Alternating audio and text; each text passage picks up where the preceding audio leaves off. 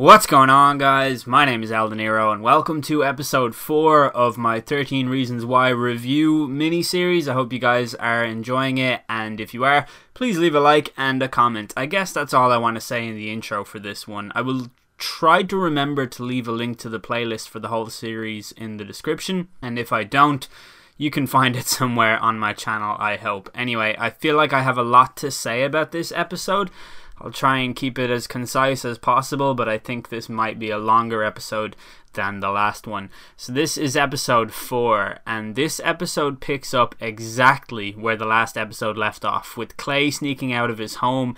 Except within the 12 seconds it took him to prop up his window, the streets have become awash with spooky Halloween decorations. A skeleton can be seen hanging from a tree as Clay cycles by, possibly the most obvious piece of symbolism in the show so far.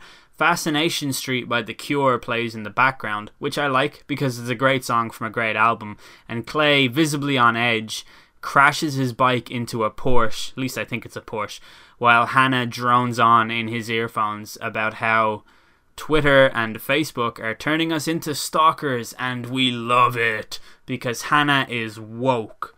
We then learn that Hannah had a stalker. She speaks about how she's trembling at the thought of the skeleton that this stalker has dug up, and she holds the microphone over her heart to punctuate the existing fear she still has.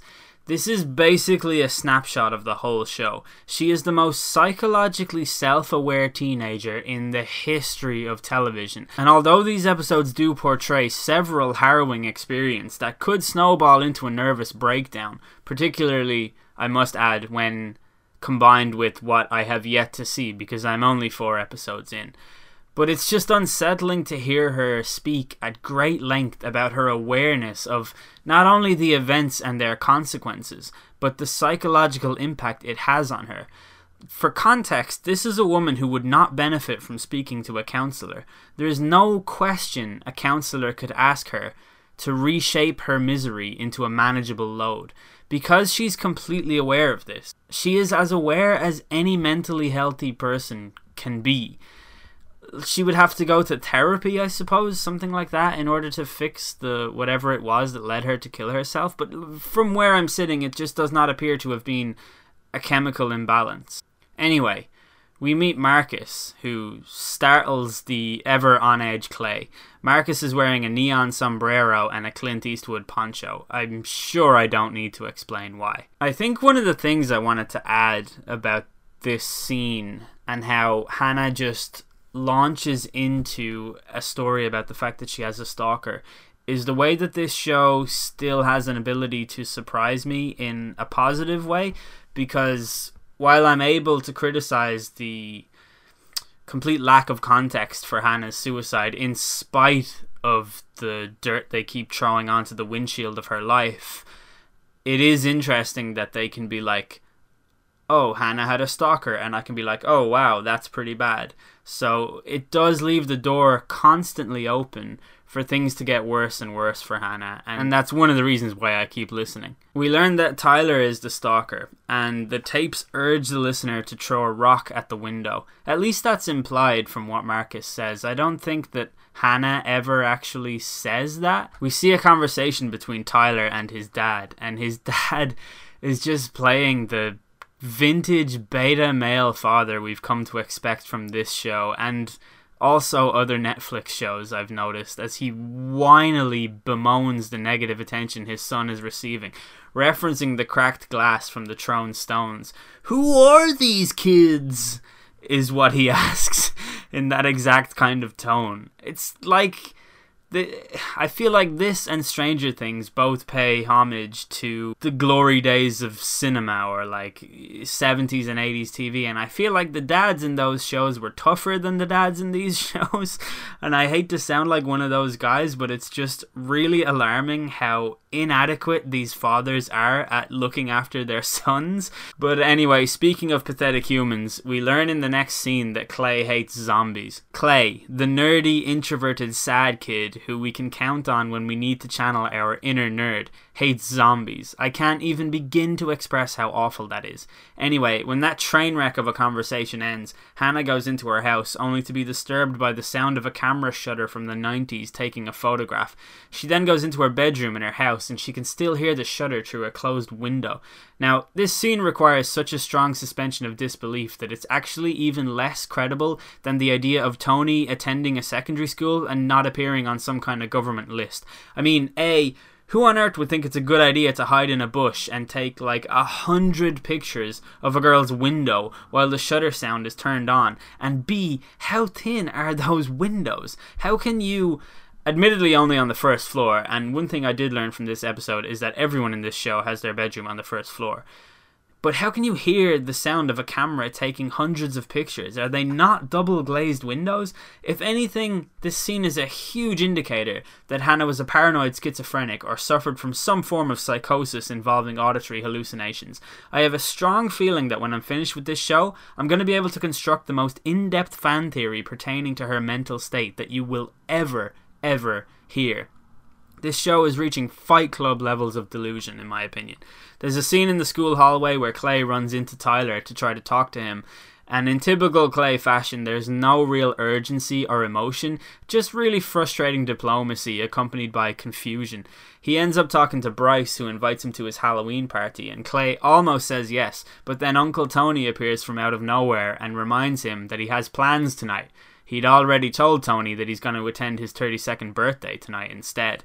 Clay confronts Tyler in the dark room of the school because in America, I've noticed from TV shows and movies that every school has a dark room, which is pretty cool. And Tyler justifies his creepy behavior by claiming to have been in love with Hannah because love gives you a divine right to commit crimes against minors, so that's good. There's also a scene where Justin and Jessica are announced as the winners of the Halloween costume contest, and Tyler says it's pathetic the way they celebrate themselves. I'm almost certain, after a brief profiling of Tyler, that he has all the makings of a lone wolf high school shooter. Like, I'm starting to think it's a good thing Hannah did kill herself, because if she didn't, Tyler would definitely have done it after she rejected him, and he probably would have killed a few other people as well before turning the gun on himself.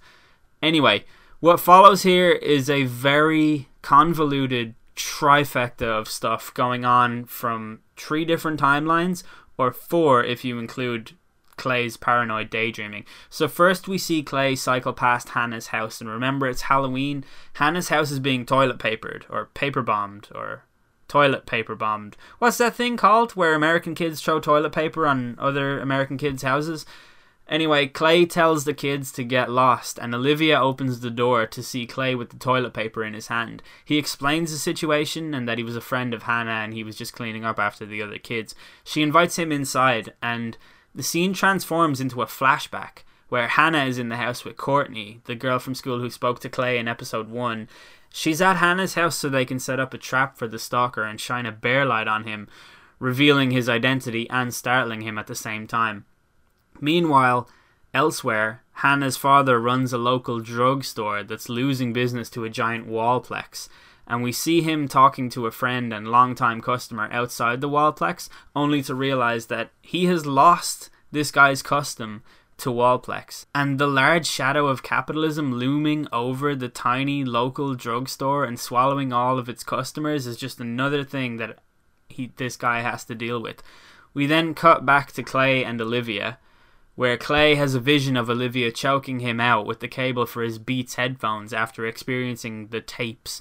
This isn't real, and it's halted by Clay splashing water in his face, but I, I felt like this was just a really poorly generic way of showing Clay's inner conflict. But I guess it gets the job done. It's a fine scene for what it had to be, but I think this show has too many of those scenes. Like, for example, in the very first episode with Clay seeing an empty chair and then Hannah suddenly appears in it and then he comes back to reality from the teacher saying his name. It just scenes like that that I've seen a hundred times before, if not a thousand times.